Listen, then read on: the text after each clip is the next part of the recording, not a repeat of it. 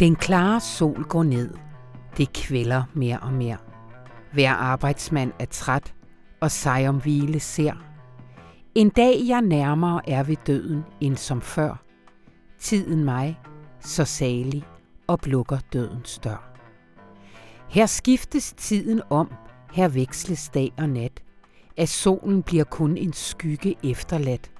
Så verdens herlighed om sider ende får mørken grav, en ormegnav, til sidst i verden når. Jep, kære lytter, vi skal alle dø. Men før vi når så langt, så har jeg lige 55 minutter lækker, lækker radioinformation til dig. Jeg hedder Anna von Sperling, og efter 14 dage, hvor jeg har rodet i min have og mærket i min mave, og Otto Lærke har været så sød og værtsvikariere, så føler jeg mig faktisk mere levende en død. Velkommen til. Og det var altså ikke bare for at blive lidt højstemt om livets grundvilkår, at jeg startede med et par strofer af Thomas Kinkos digt, Den fjerde aftensang. Det er fordi, at jeg lidt senere får besøg af en af mine absolut favoritgæster, nemlig litteraturanmelder Erik Skyrum Nielsen, der vil læse digtet sammen med os. Information satser lige for tiden stort på naturen og hen over sommeren, og hvem ved, hvor det ender. Og det gør vi blandt andet med en gennemgang af de 20 største danske naturdigte. Hør hvorfor, og bliv mindet om, at du blot er en ormesæk. Men en ormesæk med mulighed for frelse. Og så får vi Rune Lykkeberg på besøg. Han har set lidt på meningsmålingerne i USA her oven på først covid-krisen og bagefter mordet på George Floyd. Og du har nok allerede gættet det. De er optur. Men allerførst så skal vi tale om ugens helt store historie, nemlig lukningen af Palme-efterforskningen. Fordi listen af mistænkte har jo været lang. Victor Gunnarsson, PKK, CIA, Scientology, Mossad, svenske våbenproducenter, Christa Andersen, sydafrikanske agenter, kroatiske ekstremister, folk fra den kriminelle underverden, højere ekstremister i politiet og sågar Lisbeth Palme. Men onsdag stod kun et navn tilbage. Stig Engstrøm.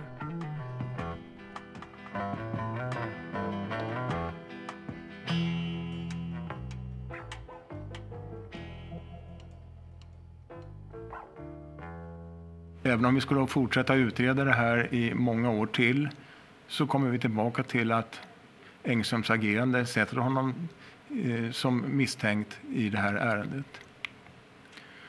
Och det är ju svårt, menar jag, att tro att vi efter 34 år nu ska komma fram med några eh, vidare och avgörande utredningsåtgärder som ska kunna ge någonting ytterligare egentligen. Och med den framtidsutsikten så menar, menar jag därför att det beslutet jag kan fatta i det här läget är att jag lägger ner förundersökningen med motiveringen att eh, den misstänkte är avliden. Spørgsmålet om, hvem der har myrdet Olof Palme, har martret det svenske samfund i 34 år. Og så onsdag i denne uge på et længe ventet pressemøde fremlagde svensk politi og anklagemyndighed deres bud på en forløsning. Anklagemyndigheden vurderer, at manden, der myrdede Olof Palme, er Stig Engstrøm, også kendt som Skandiamanden. Og velkommen til Sebastian Abrahamsen. Tak skal du have journalist på Indlandsredaktionen, og vel det tætteste, vi kommer på sådan en old school kriminalreporter. Uh, det lyder godt. Ja. Præcis. Godt. Vi har god tid nu, og jeg synes bare, vi skal tage den, fordi at øh, det her, det er virkelig historisk, og ja. samtidig skidespændende. Øh, så skal vi ikke starte helt biografisk. Stig Engstrøm, Skandiamanden, hvem var han?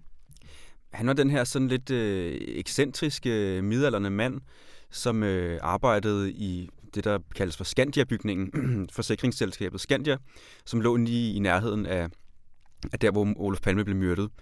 Og han øh, har i offentligheden sådan forsøgt at fremstille sig selv som et tilfældigt forbipasserende vidne, mm. som skynder sig hjem øh, efter en meget lang dag på kontoret. Han skal nå det sidste tog hjem. Og så helt tilfældigt, så havner han så midt på den her øh, gerningsplads, hvor der lige er blevet begået et mor. Øh, og i mange år har han egentlig ikke fyldt noget særligt i palmeteorierne og efterforskningen. Men så pludselig for et par år siden, så øh, det svenske magasin, der hed Filter, mm-hmm. de udgav så en, en større artikel, hvor de mente at afsløre, at det altså var ham, der var gerningsmanden. Og det var blandt andet på baggrund af, at han øh, opførte sig mærkeligt på, på gerningsaften til synlæderne. Altså hans, hans øh, vidneforklaring stemmer ikke overens med andre vidners forklaring. Han lyver helt åbenlyst om sin egen ageren. Øh, der er ikke rigtig nogen, der for alvor kan huske at have set ham der. Øh, og til gengæld så er der så en del vidner, der har set en mand, der godt kunne ligne ham, og i hvert fald måske havde samme tøj på, som han havde den aften, øh, komme løbende væk derfra. Øh, altså, op, ad, op ad den berømte trappe? Ja, op ad trapperne, mm. og så forsvinde derfra. Ikke? Og øh, det var jo så også det, anklagemyndigheden konkluderede i går, eller i hvert fald mente, at der burde være en mistanke om, at det altså var ham, man, havde man så kom løbende. Havde de mere filter øh, havde fremlagt? Det havde de ikke rigtig, nej, så vidt nej. jeg kunne se. Og det var der mange, der blev skuffet over jo. Altså, øh, de fremlagde ikke nogle nye tekniske beviser. Altså, der var ikke noget gerningsvåben, øh, man kunne koble til de patroner, man har fundet på gerningsstedet. Der var ikke noget med, at man har fundet en gammel jakke med noget krudtslam på, eller noget nej. som helst. Så der er stadig ikke noget gerningsvåben. Øh, der er ikke nogen, der har set øh, Stig Engstrøm skyde Olof Palme. Der er ingen, der ved, om han havde en pistol på sig på den nat der. Øh, er så der det var der mange, der var skuffet motiv, vel? Eller hvad, hvad? Heller ikke det, nej. Altså, de kom lidt ind på det under pressemødet der i onsdags. Øh, sådan lidt, lidt vagt. Altså, de nævnte jo, at, øh, at han, øh, han gik i sådan en skytteforening, så han havde jo noget erfaring med våben. Og øh, han også angiveligt kom i nogle palmekritiske kredse, hvor man var meget stor modstander af Olof Palmes politik. Øh, og så havde han også til synlædende nogle øh, tiltagende sådan alkoholproblemer, og han var vist også ude i nogle økonomiske problemer, som måske på en eller anden måde kan have skubbet ham ud over en kant. Men øh, nej, det, det sagde anklageren også, at det var svært at spekulere i nu jo efter 34 år. Hvad kan motivet have været? Han døde i 2000, var det sådan? Ja, Stig Engstrøm tog sit eget liv i, i 2000, så af gode grunde kan man jo ikke retsforfølge ham nu, eller rejse en sag mod ham. Så derfor var det også anklagerens øh, anbefaling, at man nu lægger sagen ned. For man kan jo ikke rejse en sag mod en død mand. Nej. Øh, på pressemødet også, der lukker de jo sagen, øh, men de lukker også derved en efterforskning, som altså, du skriver måske er verdenshistoriens længste og dyreste. Mm, kan du I hvert fald os, en af dem, ja. En af dem. Kan du ikke give os en fornemmelse af omfanget? Jo, altså den har jo stået på siden 1986 med sådan øh, varierende intensitet. Og øh, i nogle perioder har der jo været over 150 politifolk beskæftiget med den. Øh, 134 mennesker har lige frem tilstået at have begået drabet. Øh, man har brugt uendelige mandetimer på det her, og over 10.000 mennesker er blevet afhørt. Det har været øh, helt fænomenalt omfangsrigt, ja. og øh, ifølge politiet så vil det tage en person med erfaring med at læse juridiske dokumenter, altså ni år bare at læse alle dokumenterne i sagen. Så, øh, så det er en helt enorm sag, som kan måle sig med, med John F. Kennedy efterforskningen og helt op i den liga der. Ja. Så på den måde er det jo også et meget historisk punktum, der blev sat der om onsdagen ved pressemødet. Men det har også været en skandaleombrugssag, fordi lige fra starten lavede politiet en række helt graverende fejl, som virker fuldstændig vanvittige, når man hører om dem i dag. Ja, ja der, især i begyndelsen, ja. i den første tid af efterforskningen, blev der begået enormt mange fejl og, og fejlvurderinger. Øh, bare i minutterne efter selve mordet øh, blev det håndteret relativt dårligt af politiet. Der var ikke nogen for alvor central styring med øh, de første timer af efterforskningen. Så det vil sige, at politifolkene på pladsen var nødt til selv at foretage en masse vurderinger. Øh, der blev ikke iværksat nogen sådan øh, omfattende mandejagt gennem Ej. Stockholms gader. Øh, man fik lavet en afspærring, som var alt for lille, hvilket vil sige, at folk kunne gå frem og tilbage nærmest hen over morpladsen i løbet af natten. Øh, man fandt ikke engang øh, patronerne før senere øh, næste dag. Øh, og sådan var der en masse ting i timerne efter mordet, som blev håndteret enormt dårligt. Man fik ikke lavet vejafspærringer igennem Stockholm. Man fik ikke alarmeret andre politidistrikter øh, særlig hurtigt. Og det besværligt gjorde jo øh, den første del af efterforskningen. Man kunne måske jo have fundet gerningsmanden, ja. hvis man havde været lidt vaks øh, og skyndt sig og, og gennemtråle Stockholms gader. Ja. Men det lykkedes altså ikke. Altså hvis man sådan skal være en lille smule omsorgsfuld for fortiden, ikke? Altså, så var det jo simpelthen også så uventet. Altså ja. det, at en skandinavisk statsminister kunne blive dræbt. Fuldstændig. Det er jo aldrig, det er jo ikke noget, man har set før, øh, i, i hvert fald ikke i moderne historie. Øh, så det er klart, det kom bag på alle. Alle var fuldstændig chokeret over det. Øh, og, og måske også politiet. De var i hvert fald ikke forberedt på, på sådan en hændelse her. Det var helt tydeligt. Øhm, og den senere efterforskning, øh, i de første år af den senere efterforskning, øh, den viser også at være enormt inkompetent øh, under den efterforskningsleder, som hed Hans Holmer, som var den øh, politichef, der ligesom øh, tog ansvar for efterforskningen. Men han havde altså ikke nogen erfaring med at efterforske mor. Og, han tog den lidt selv, ikke? Jo, han rakte ligesom hånden op der om morgenen og sagde, at der er ikke rigtig andre, der ligesom øh, Jeg har nok også siddet og puttet mig lidt, tror jeg. ja. ja, det kulørte ved ham er jo, at han har tilbragt natten til synlædende med sin øh, elskerinde på et hotel langt derfra. Øh, og så kommer ræsende tilbage til Stockholm øh, om morgenen, da han hører om det her. Øh, og så påtager han sig så ligesom ansvaret. Men han ja, og er, måske han er, har han faktisk ikke engang tilbragt natten med sin elskerinde. Nej, det findes der jo også en konspirationsteori om, at øh, hans egen chauffør har siden været ude og påstå, at, at han i virkeligheden kørt rundt med ham i sin bil, eller i bilen, øh, og at han altså ikke har været på noget hotel med sin elskerinde. Og sådan er der nærmest ja. en konspirationsteori ja. for hvert blad, man vender i den her sag. Ikke? Øh, men det var, han er siden blevet voldsomt kritiseret, Hans Holmer, for sin håndtering af efterforskning i de første måneder efter drabet, og for meget enøjet at have fokuseret på det, der hedder PKK-sporet. Ja. Som var, at han mente, at den, det kurdiske arbejderparti, øh, PKK, skulle stå bag mordet her. Og, øh, og PKK-folk havde også begået mord i Europa i årene forinden. Ja.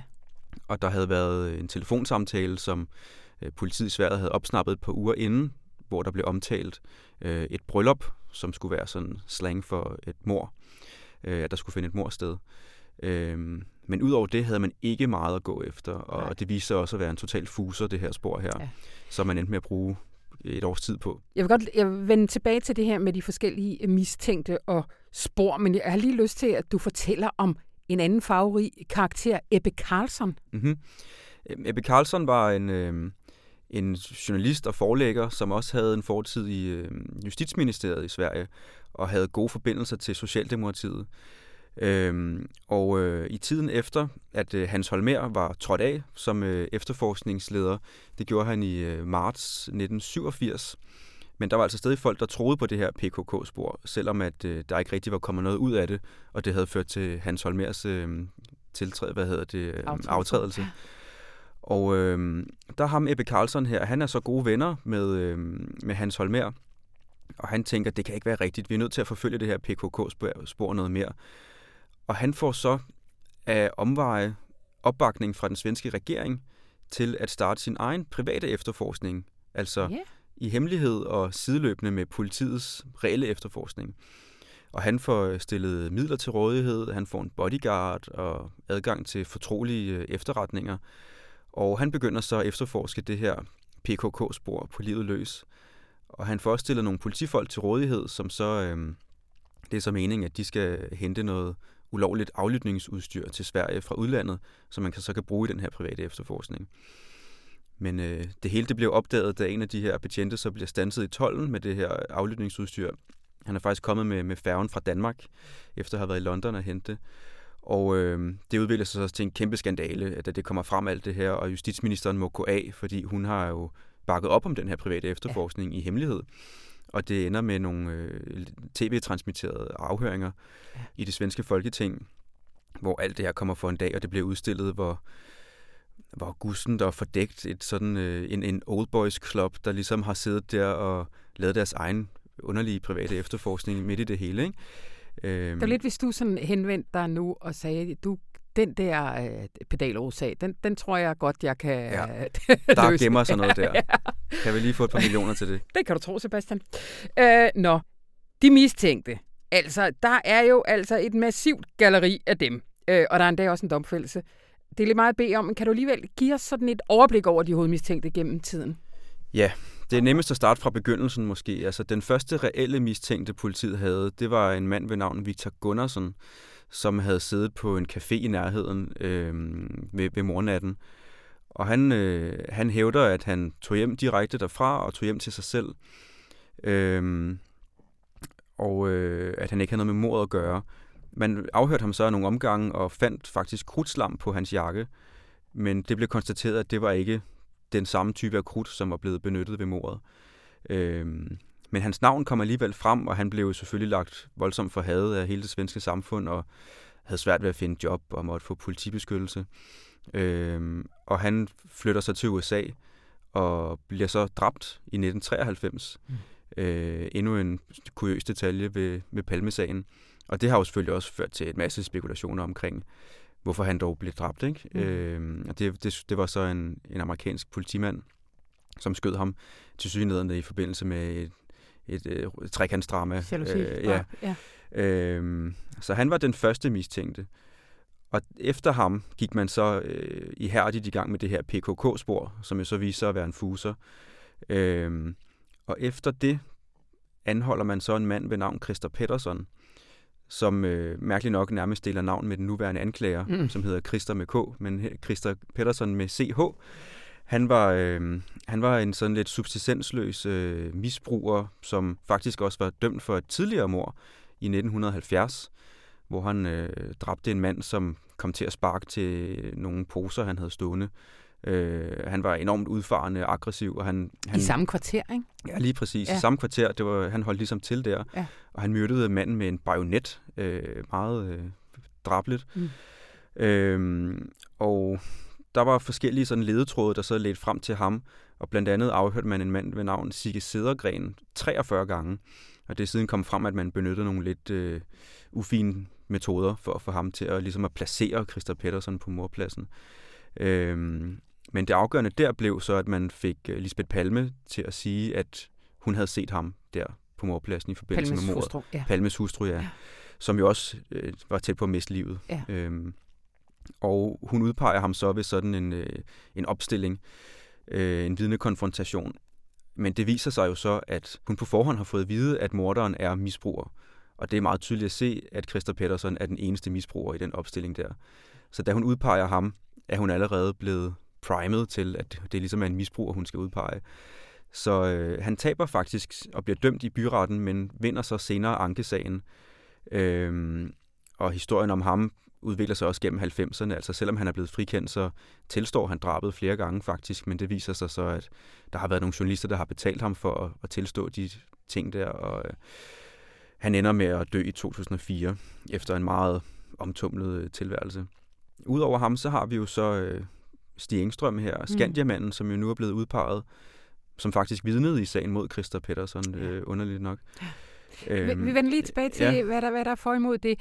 Men der er jo også hvad skal man sige, sporene, mm. de mere politiske spor. Altså, ja. jeg husker simpelthen, hvor jeg stod med min hund øh, på Nordre den dag, at Palme blev dræbt. Mm. Og så trissede jeg hjem i mit kollektiv, og så diskuterede de voksne jo over hovedet på mig. Og det, som dengang var, det var jo de politiske diskussioner. Altså, ja. hvilke fløj havde mest motiv for at fjerne den, altså, øh, politikeren Palme? Det er rigtigt. Altså, historikere taler jo også om, at der ligesom er to sådan øh, hovedforklaringer, man kan lede efter. Enten var det en, en mere eller mindre gal mand, en lone wolf, der slog mm. ham ihjel, eller også lå der en eller anden konspiration bag, som kunne være en udenlandsk efterretningstjeneste for eksempel. Ja. Kunne det have været det sydafrikanske apartheidstyre for eksempel, som Palme var meget udtalt øh, kritiker af? Kunne det ligefrem have været CIA? som var vred over, at han øh, ikke utvetydigt ville øh, bakke op om NATO og tage afstand fra Sovjetunionen.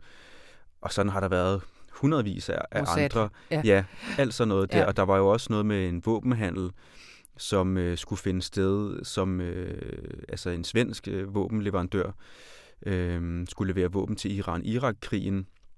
Og det fandt Palme ud af og var Øh, meget øh, utilfreds med det, fordi det var ikke meningen, at svenskere skulle eksportere våben til den slags krig. Mm. Så der er et utal af den og slags Og så er der den ekstreme svenske højrefløj. Øh... Ja, det er et andet spor også, ja. som man har kigget på. Øhm, især inden for politiet. Altså det, det kom jo også ja, frem øh, i løbet af forskellige sådan undersøgelser, at øh, der simpelthen var nogle stærke, øh, ekstreme højorienterede kræfter inden for det svenske politi, også i det stokholmske politi, og en af dem ringer jo simpelthen ind til øh, vagtcentralen øh, tidligt på morgenen efter mordet, og nærmest jubler over, at Palme endelig er blevet slået ihjel. Og det viser sig jo, at han har været en slags formand for en, en hemmelighedsfuld loge, hvor politimænd og andre har mødtes og lyttet til foredrag og, og hejlet åbenbart øh, og udvekslet meget øh, ekstreme øh, idéer med hinanden. Øh, og de blev også overvåget af den svenske efterretningstjeneste dengang. Mm. Så der har altså været nogle elementer i politiet og andre steder i det svenske samfund, som øh, i hvert fald godt kunne have en interesse i, at Palme forsvandt, fordi han var ekstremt upopulær i de her kredse. Altså han blev set som værende for tæt på Sovjetunionen, mm. øhm, og han skulle lige frembringe Sveriges fremtid i fare, var jo ligesom stemningen blandt de her mennesker. Ja. Men onsdag, pressemødet, sagen er lukket nu. Det er i hvert fald klart. Men mm. er, er sagen som sådan, er det store spørgsmål, er det nationale sorg, eller hvad man skal sige, bliver det, er det mm. lukket med det her? Altså, altså jeg tror ikke, at den konklusion, som anklagemyndigheden nåede frem til onsdag, tilfredsstillede særlig mange Nej. i Sverige. Altså med det samme var der skarp kritik af, at de jo nærmest ikke fremkom med nogle nye beviser. Øh, de byggede en mistanke på et relativt tyndt grundlag, øh, mente mange, og øh, hængte en mand ud, som man slet ikke kunne forbinde med noget morvåben eller noget som mm. helst andet, men bare en, nogle løse teorier om hans ageren på, på mornatten.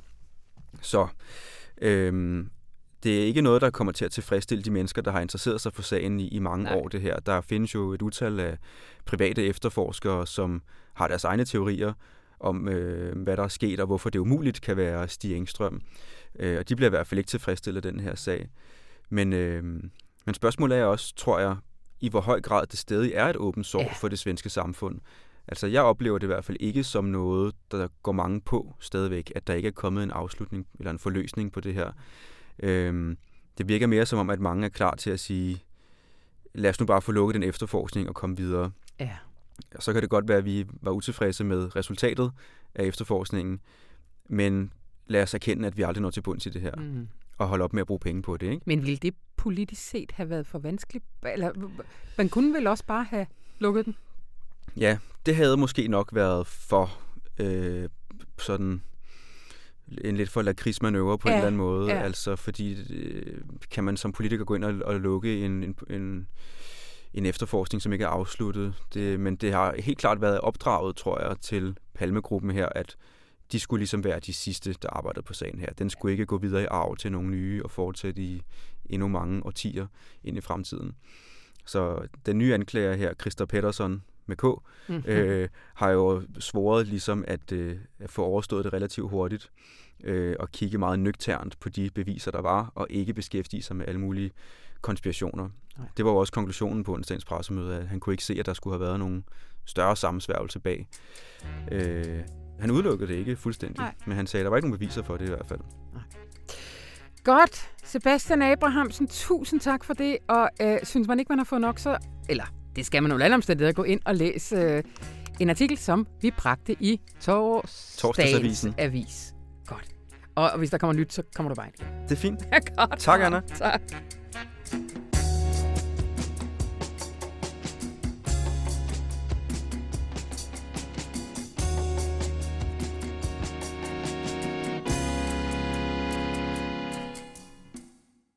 For tiden der kan man jo i sit litteraturtillæg hver eneste fredag, og hold nu fast ikke mindre end 18 fredag nu, læse grundige tekstlæsninger af de største naturdigte i dansk litteratur. Og læseren, det er dig, Erik Kjørn Nielsen. Velkommen til.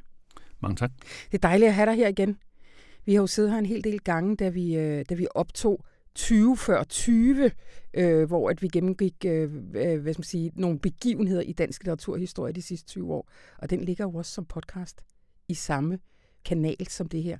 Så det kan man gå ind og høre bagefter, hvis man ikke har fået nok af os denne gang. Men nu skal vi tale om naturdigte. Helt grundlæggende, og jeg spørger også, fordi det er faktisk en del kommentarer i kommentarsporet inde på Information. Hvorfor skal vi læse naturdigte lige nu? Verden står i flammer, der er så mange alvorlige problemer. Hvorfor skal vi øh, vende os mod disse øh, hylster til naturen? Altså helt redaktionelt, så satser øh, information jo øh, gennem hele resten af 2020, øh, og forhåbentlig hele resten af sin levetid øh, på naturen.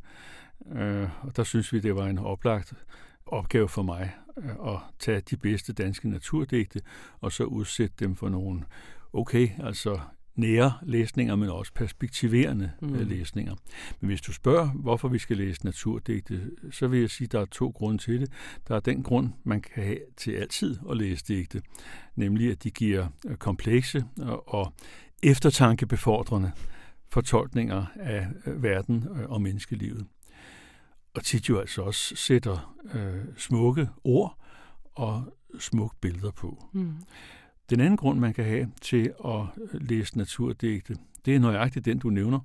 at verden står i flammer, fordi menneskene, civilisationen, øh, har sat ild til den og er i færd med øh, at brænde den af. Mm. Øh, det betyder, at vi har brug øh, for at gå tilbage og spørge, hvordan er vi nået hertil, øh, og hvad er det for konsekvenser, øh, Øh, vi er nødt til at drage af, hvad der er sket øh, i forholdet mellem menneske og natur. Der viser det sig faktisk, at selvfølgelig har digterne nogle periodebestemte, nogle ideologisk bestemte tilgange til naturen, som vi ikke rigtig kan dele. Men de har også på nogle punkter forudset, hvad der er kommet mm-hmm. til at ske. Og det synes jeg er en spændende øh, vinkling, af, at vi på den ene side altså har en historisk læsning, og så på den anden side øh, en aktualiserende læsning, øh, som gør, at de gamle viser sig at være temmelig kloge, mm-hmm. øh, selvom de for nogens vedkommende ligger over 300 år tilbage. Mm-hmm. Hvad er det for en, altså er det en genre? Hvad, hvad taler vi om, når vi taler om naturdigte? Jeg har valgt at definere det bredt. Ja. Altså øh, digte, som bruger natur som materiale. Øh, og det pussy er så, at digterne altid blander noget andet med ind i. Mm. Altså gudsforholdet, eller digterens individualitet, eller erotik, eller civilisationskritik. Og på det seneste faktisk også, vil jeg sige, menneskekritik. Ja.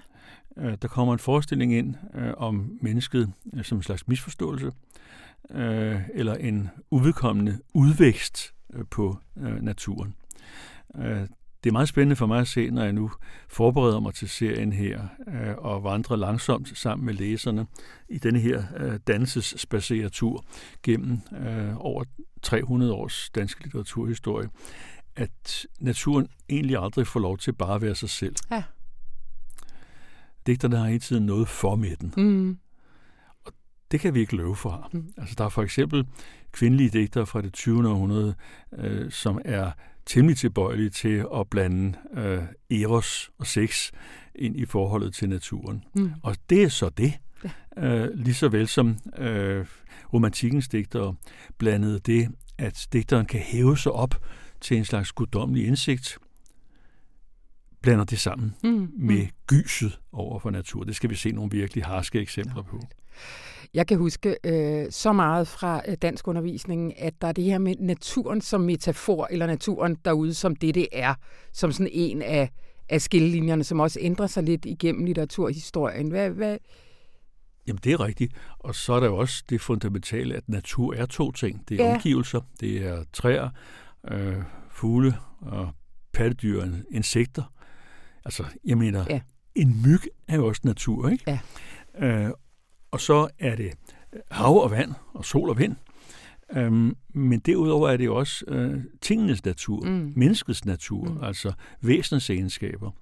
Øh, og meget groft sagt kan vi vel sige, at øh, den vandring, som vi kommer til at foretage op gennem 2020, handler om en vægtforskydning fra betydning 2 til betydning 1. Ja. Altså at det handler mindre og mindre om, hvad verden og mennesket essentielt består af, og mere og mere om øh, den faktisk foreliggende øh, natur. Men den ændrer så også mm. position i forhold til os. Altså, den kan være nabo. Øh, den kan også være spejl. Ja. Og så kan vi gå hen og blive, øh, som sagt, et udkommende vedhæng mm. til den. Det er næsten som om i nogle af 20. århundredes digtene, at øh, naturen skubber os til side. Øh, og det er jo en erkendelse, som digterne gør, der er parallel med den økologiske besindelse. Ja. Øhm, vi vi øh, kommer til at vende tilbage til det, men jeg har lige lyst til at, at blive ved det, du nævnte lidt i starten, som er, at det her det bliver en række sådan, nærlæsninger.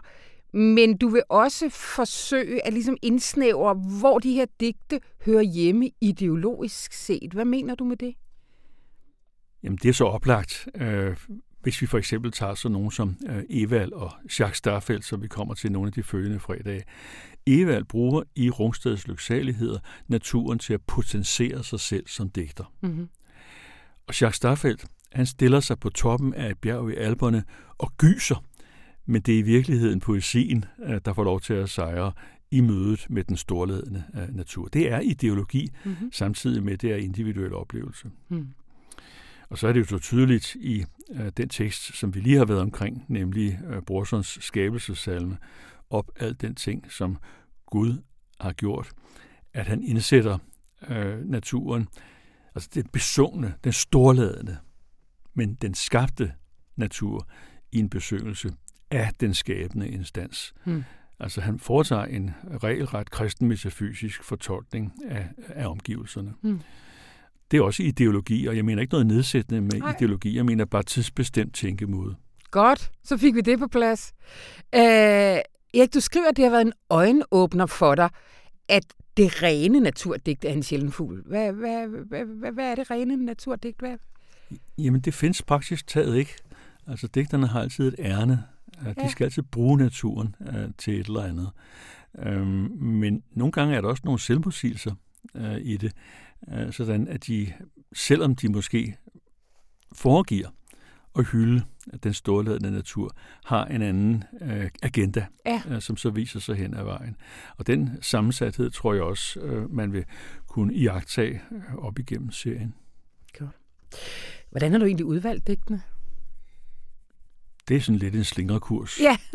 altså noget af det, det er highlights øh, som var umulige at komme udenom. Hvad, hvad kunne det være for eksempel? Jeg mener, hvis ikke Rungsteds lyksaligheder var med, så fik vi jo øh, en hel masse øh, frasigelser, øh, opsigelser af abonnementer. Ja. Det kan vi altså, jeg sad også og kiggede ind over den og tænkte, Inger Christensen må komme et sted. Ja. ja. Det, det hun, var hun er selvfølgelig oplagt, ja. men jeg kan love for, at der kommer nogle overraskelser. Uh. Godt. Um, det her kan jo, altså naturdigte, det kan sådan lyde lidt øh, sådan bedaget. Altså blev det sværere at finde gode eksemplarer, når du kommer op i tiden? Nej, Nej. Det, det har været ren luksus. Altså, der har hele tiden været så mange, der stod i kø. Ja. Øh, og det har været øh, som at skære i sit eget kød øh, og fjerne øh, nogle af dem, jeg meget, meget gerne ville have haft med. Også i, nu tænker jeg, slut 80'erne. Altså har der ikke været tidspunkter, hvor naturen har været fjernere fra litteraturen? Det kommer helt an på, hvordan vi definerer det. I ja. samme øjeblik, øh, som der er en brug af natur i bredeste forstand som materialet, så er et digt i min meget åbne definition et naturdigt. Og set i det lys, så har genren eller teksttypen øh, egentlig aldrig været fraværende. Så er byen også natur i sin materialitet, en anden, et andet udtryk for natur for eksempel? Ja, øh, ja. og der kan jo i byen øh, vise sig at være øh, oaser, sprækker af øh, natur. Godt. Øh, Erik, vi skal prøve at blive lidt konkrete nu, fordi øh, i den allerførste, det var sidste uge, øh, litteraturtillæg, der læser du Thomas Kinkos digt Fjerde Aftensang. Og du starter med faktisk at skrive, at det kun i teknisk forstand er et naturdigt. Jamen, det slutter jo, øh, og det begynder med øh, en situation, øh, hvor jeget, som enhver skal kunne identificere sig med, eftertænker dagen og prøver at indstille sig på tilværelsens grundvilkår. Ja. Og det er sådan set ikke øh, en natursituation. Øh, det er salmens og meditationens nu. Men imellem de to stationer, der er der rigtig meget natur i den klare sol går ned. Vil du ikke ej, ved du, vi gør det lige lidt om, men vi skal lige have placeret det her digt, før du begynder at læse det højt. Hvornår er det skrevet, og hvem er Thomas Kinko?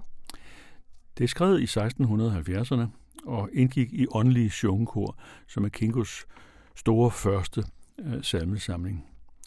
Han er på det tidspunkt 40 år, og kort tid efter øh, så stiger han totalt til tops og bliver øh, bisp over Fyns stift. Hvis vi skal placere ham, så vil vi sige, at han er øh, lutheraner og virkelig hardcore øh, lutheraner. Mm. Og han også står for en retning, som vi kan kalde bodskristendommen. Altså at mennesket fundamentalt er hjemfaldent øh, til døden, men men at vi på den anden side har en øh, udødelig sjæl. Mm-hmm. Øh, og når han så konfronterer aftenstunden, så kigger han sig omkring, eller lader det lyriske jeg kigge sig omkring og jagtage, hvordan alting forgår. Det er grundsituationen øh, i den klare sol. Nu skal jeg så lige ja. sige, at øh, jeg var nødt til at lave et lille nummer eller en manipulation med teksten. Fordi i salmbogen 2003, der er den kogt ned til øh, seks tekstblokke øh, strofer. Blandt andet ved, at en, som jeg interesserer mig meget for, øh, er fjernet. Øh, og så ved, at to er slået sammen på en, i mine øjne, lige lovlig hårdhændet måde. Mm-hmm. Men i originalen, øh, i åndelige sjungekor, øh, der er der faktisk hele 14 tekstblokke. Og nogle af dem temmelig vidtløftige og en lille bit smule repetitive. Mm-hmm. Så jeg valgte altså sådan en mellemvej øh, at præsentere otte strofer, og de kommer så her. Godt. Den klare sol går ned. Det kvælder mere og mere. Hver arbejdsmand er træt, og sig om hvile ser. En dag jeg nærmere er ved døden end som før, tiden mig så sadelig oplukker dødens dør. Her skiftes tidens om. Her veksles dag og nat, at solen bliver kun en skygge efterladt. Så verdens herlighed om sider ende får, mørken, grav og ormegnav, vi sidst i verden når. Jeg træder nu ud i det dukkefulde græs. Naturen siger mig, bliv lidt, stå her og læs. Se morgenblomstret, hvor det er falmet nu. Det var fragt, altså smukt. Nu er det lagt. Agt kom det dog i hu. Min sjæl, vær rolig lidt, mens jeg må tænke om, hvad dog min Gud, han er langmodig, mild og from. Jeg ser mit kontrafej i blomster og i hø, dag og nat mig lære bræt, at jeg engang skal dø. Tak tusind gange tak, o Gud som evig er, og ud i tiden dog slig omhu for mig bær. For første øjeblik, da jeg er rodet rent, er mit lær, du gjorde mere, end jeg kan sige grant. Du togede mig, altså du vaskede mig, du togede mig ud af mit syndige fødeblod, og gav mig i din søn en anden vokserod. Du har opklækket mig ud i dit rene ord. Ja, min sjæl så tit og vel er spiset ved dit bord. Men o min Gud, tilgiv, hvad jeg mod dig har brudt. Agt ej de spiger, som er syndens råd, er skudt. Løs min samvittighed af sine sønders bånd. Kast dem ned i evighed i havet med din hånd. Kom mægtig engle her. Lys Herrens ro og fred på sjæl og læge, og hvad mere mig kommer ved. Gak orme sikker sov. Gud skal i morgen dig vække her, men siden der til liv evindelig. Den strofe, som øh, jeg puttede ind mm-hmm. i forhold til salmbogsversionen, det er den, hvor der står, du togede mig ud af mit syndige fødeblod. Øh, og så den næste linje, og gav mig i din søn en anden vokserod. Ja. Som betyder, at selvfølgelig er vi ligesom omgivelserne, øh, der overvældes af mørket, når det bliver aften. Selvfølgelig er vi hjemfalden øh, til undergang øh, og død.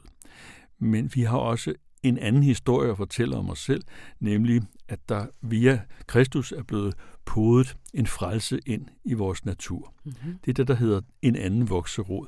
Og når jeg interesserer mig for det sted, så er det fordi, der er en selvmodsigelse på færre, øh, som Ginko måske godt kunne overtales til at indrømme, øh, men som han er ortodox nok til at gå ind for. Mm-hmm.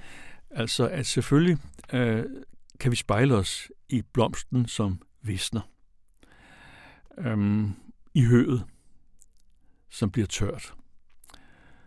Men vi har også samtidig en anden natur, nemlig den, vi har fået øh, i kraft af nåden. Mm.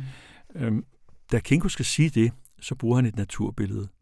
Altså, vi har, vi har så at sige en rod, som, som dør, øh, og så har vi en rod, som er evig. Ja. Og det er det, der bliver udtrykt i øh, slutstrofen øh, hvor der står Gak ormesæk, den her vidunderlige ormesæk, øh, som blev hævet ud af salmbogen, men kom ind igen. Ja. Gak ormesæk og skov, sov, Gud skal i morgen dig vække her, men siden der til liv evindelig. Her er der den dobbelthed i det, at den del af mennesket, øh, som bliver vagt til evigt liv, øh, det er ikke den, som vågner i morgen sammen øh, med sjælen, altså kroppen det er sjælen alene, det er vores udødelige sjæl, mm-hmm. som får lov til at, at overleve, øh, når livet øh, er slut. Så han er altså fuldstændig konsekvent i sit syn på mennesket som havende en dobbelt natur. Mm. Vi spejler os i græsset og så videre, men vi er egentlig anderledes end omgivelserne, fordi vi altså via nåden er indviet ja. øh, til et andet. Og, Jeg skal lige forstå, liv. hvad er ormesækken? Det er din krop. Det er min krop, ja. Simpelthen. Øh, det er den, som ormene skal fortære, mm. ikke? Og, og, og hvor de jo vil føle sig rigtig godt hjemme til sin tid. er, der, er, der, er der nogle andre steder, du vil, øh, du vil slå ned, før at vi øh, går op i det store perspektiv her? Er der nogle andre virkelig interessante steder i teksten? Jeg kan godt lide, at øh, Ginkos aftensang er øh, retorisk så kompleks. Altså, det er jo ikke bare en henvendelse fra jeget øh, til Gud. Øh, det er også en indre samtale. Der står for eksempel, se morgenblomstret, hvor det er falmet nu. Der er det faktisk naturen, der taler. Og når det i den følgende strofe hedder, min sjæl vær rolig lidt, så spalter øh, Kinko også retorisk det talende jeg. Altså der er en instans, øh, som er den nervøse, truede sjæl, øh, som næsten ikke tør lægge sig til at sove, fordi tænk nu, hvis man slet ikke vågner op. Øh, og så er der en mere eftertænksom del af, af jeget, som siger, jamen hør nu her, nu skal jeg fortælle dig, hvad din tilværelsesvilkår i virkeligheden består mm. i.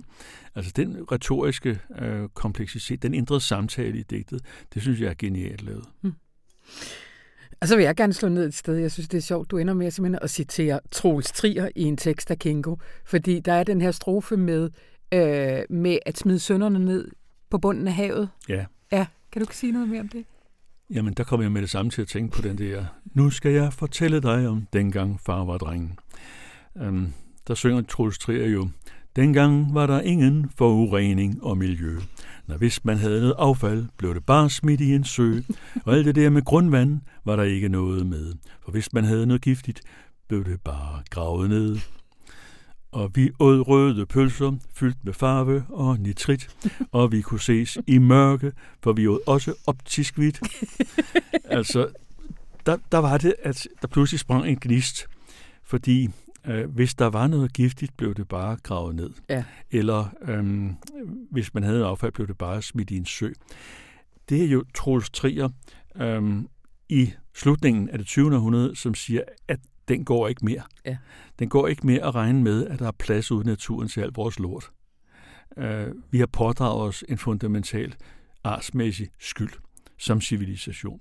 Hvorimod hos Kingo, der er der ingen tvivl om, hvad naturen kan holde til. Nej. Altså, alle mine sønner kan du bare kaste ned i havet i evighed øh, med, med din hånd. Det er jo altså set i et økokritisk perspektiv, så skingrende naivt, så det kan til at holde ud. Men det er jo på den anden side jo også øh, symptomatisk for den opfattelse af naturen, øh, når jeg som altså stående under ja. mennesket og Gud. Altså man kan tillade sig at gøre det. Ja. Øh, på den måde så er Kinko ideologisk og religiøst i pagt med en tid, hvor man tænkte fuldstændig anderledes end vi. Ja. Øh, og så er du faktisk kendt frem til, hvad jeg vil have. Jeg vil have dig til at vise, hvad, man men, hvad du mener med ideologisk. Øh, og det er, vel, det, er vel, det er vel der, vi er nu.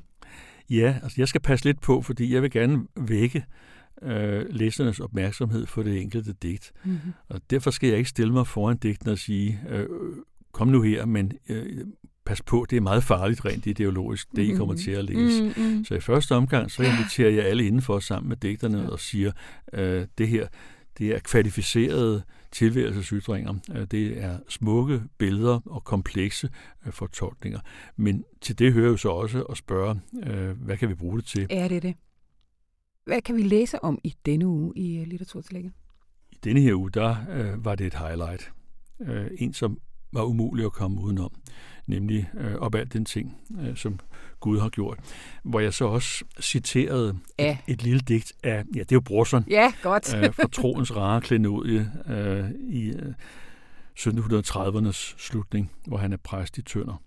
Men øh, der citerer jeg faktisk også Claus Rifbjerg, øh, som i sin digtsamling Lexikon øh, hidsætter et lille opslag, der bare hedder Brorson, mm-hmm. øh, som lyder sådan her op al den ting, som han har gjort, hans herlighed og prise. Det mindste, han har skabt, er stort. Underskrevet Gud. Stærkt. Det bliver det sidste ord. Tusind tak, Erik Skyrum Nielsen.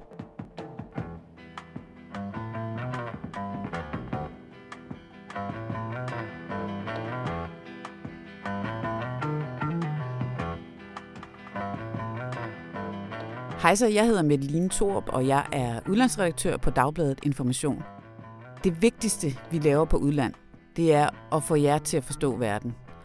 Øh, den forandrer sig rigtig hurtigt i de her år. Det betyder, at der er en masse ting, man kan være bekymret for, men der er også rigtig mange nye muligheder.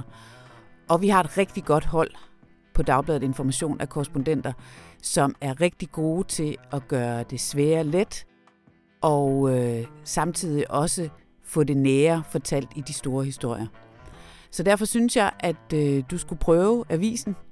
Og måden du gør det på, er ved at gå ind på www.information.dk slash prøv nu.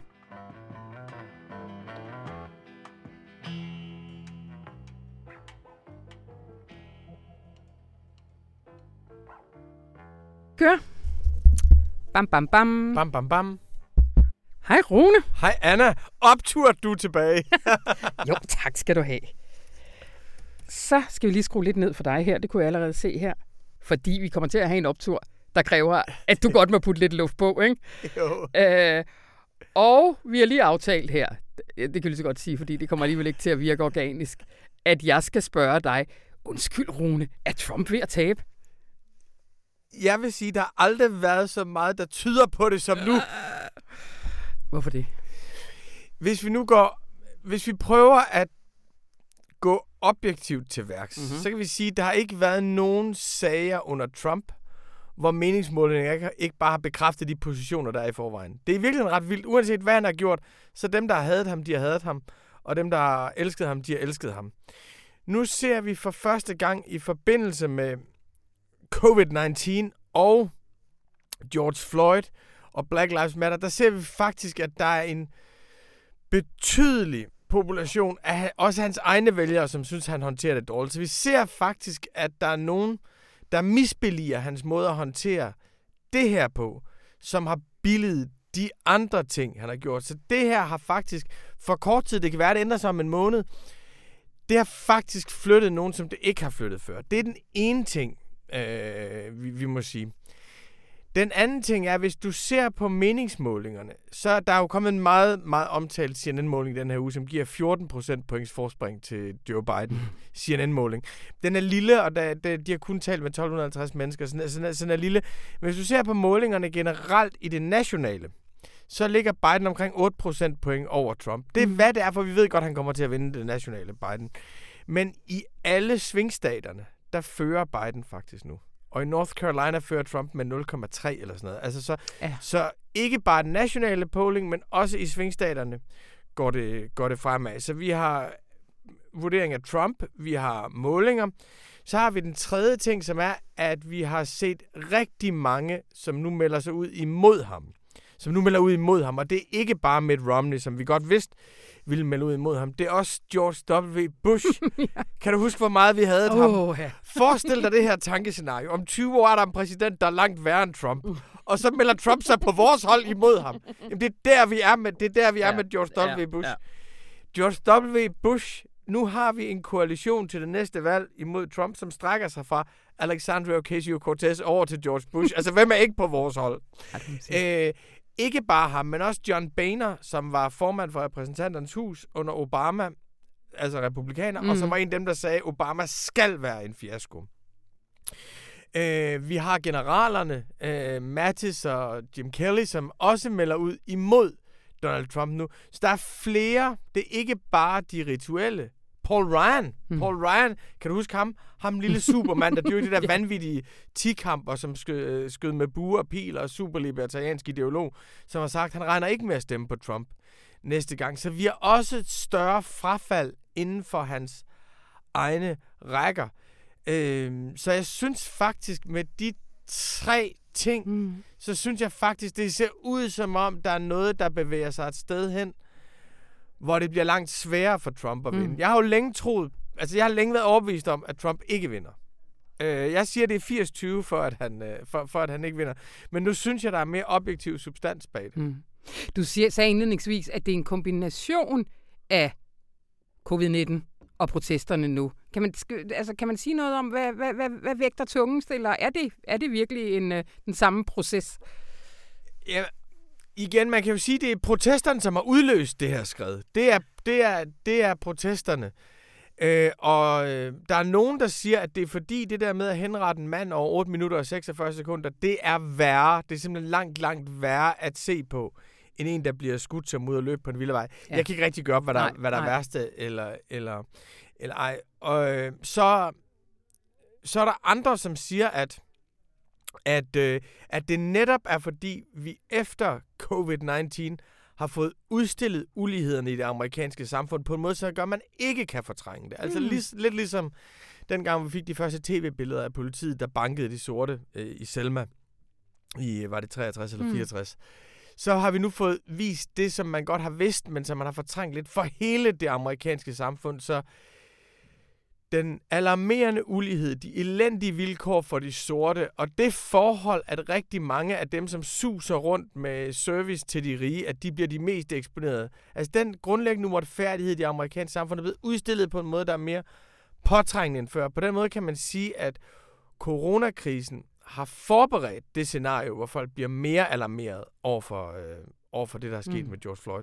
Og så har vi jo tidligere talt om det her med, at corona jo også har vist, de svage institutioner, og at man ikke bare kan tale det væk. Det er vel også en usikkerhed, der er kommet ind i stuerne. Ja, præcis. At man kan sige, at corona har jo vist, at, at det ikke bare handler om moral eller ikke moral med Trump. Det også handler om, du er kompetent eller ikke kompetent. Og det, der er sjovt, det er jo, at, at der er jo mange guvernører, også Devine i Ohio og Cuomo i New York, Whitmer i Michigan, som er blevet helte, og det er de jo blevet, fordi folk ikke tror på deres præsident. Ja. Så hans, det har ikke handlet om uanstændighed, men om inkompetence. På den måde har, tror jeg også, at det har, at det har svækket ham. Det, så derfor, jeg, jeg synes, det ser ud som om, der er en bevægelse, som gør det langt sværere for Donald Trump at vinde valget. Og det er jo kæmpe optur. Mm, det er kæmpe optur. Så er der en lille ting, som gør en lille smule naller. Ja. Kan vi tale om alt det her og de gode meningsmålinger, uden at komme ind på, om det eventuelt også kan vise, at Joe Biden faktisk var den rigtige kandidat til at slå Trump? Det gør en alder. Men øh, jeg tror i hvert fald, at vi kan sige det sådan her. Når du har en situation, hvor du skal holde sammen på en koalition, der spænder helt fra George W. Bush til Alexandria Ocasio-Cortez, mm. så er det en fordel rent taktisk, at du har en præsident uden holdninger, som bare holder sådan nogle latterlige. Altså, Joe Bidens taler, de er jo frygtelige. Yeah. Det, er jo, det er jo som om, at det, det, er ligesom, det, det er noget psykisk, der er gået galt, og nu har vi brug for en terapeut og noget healing og sådan noget. Og det er kraftet med opium for folket. Og det mm. Biden laver lige nu, det er opium for folk. Det har holdt nogle meget følelsesladede taler. Øh, og, og, og det kan godt Men, være, det er det, der skal til for at slå Donald Trump. Jamen, og i den sætning, du lige sagde, der havde du mindst tre sådan, øh, medicinske metaforer. Så ja. man kunne sige, måske er det også tog til tiden midt i en sundhedskrise. At den øh, corona, den var en, øh, en gave ja. til Biden. Ja, det, det, tror jeg, det, tror jeg, det tror jeg bestemt var. Men vi bliver også, også, hvis vi nu skal være i, imod os selv, eller være imod til, så må vi sige, der er to risici i det scenario, der er lige nu. Den ene risiko, den er jo, at det er en momentan begejstring for de sortes protester og for den store tilslutning til det. Og som, så længe folk kan huske uretfærdigheden, så længe folk kan huske det forfærdelige mor på, på George Floyd, så synes de, protesterne er berettiget. Men så snart de ikke kan huske det længere, så bliver de bange for dem alligevel. Mm. For, fordi det handler jo ikke bare om at behandle de sort godt. Det handler også om, at der skal flyttes nogle ressourcer rundt. Og så dem, der bliver bange for at miste noget, øh, så tænker de pludselig, at det her det er farligt for mig. Ja. Sådan, har det jo været, sådan har det jo været tidligere. Det er den ene ting, man kan være bange for. Den anden ting, man kan være bange for, det er jo, som den konservative kommentator Mike Murphy siger, at der at The Looney Left, den vilde venstrefløj, har altid været republikanernes bedste ven. Og hvis vi nu ser de der forslag om at defund the police, hvis det nu ligesom bliver noget, som alle tilslutter sig, så det mm. så går mm. videre med at nedlægge immigrationsmyndigheder, nedlægge politi og sådan noget. Defund the police er ikke så radikalt, som det lyder, men det lyder radikalt, så det kan også godt være. Man kan også godt frygte, at den her begejstring, den kan føre til nogle paroler, som gør, at forstederne bliver bange, og så de til sidst kaster sig i armene på Trump. Og så har vi jo en, en meget, meget interessant variabel, som er økonomien. Vi var jo enige om for et par måneder siden, det her det blev værre end 30'erne. Værste krise nogensinde. Nu falder ledigheden faktisk ja. i USA. Så vi bliver nødt til at tage de der forbehold med. Nu skal men vi grundlæggende, ind. så er det en kæmpe optur. Altså, der har aldrig været så kort vej til Donald Trumps nederlag den 3. november som nu. Kæmpe optur. Kæmpe optur. Tusind tak, Rune Løbberg.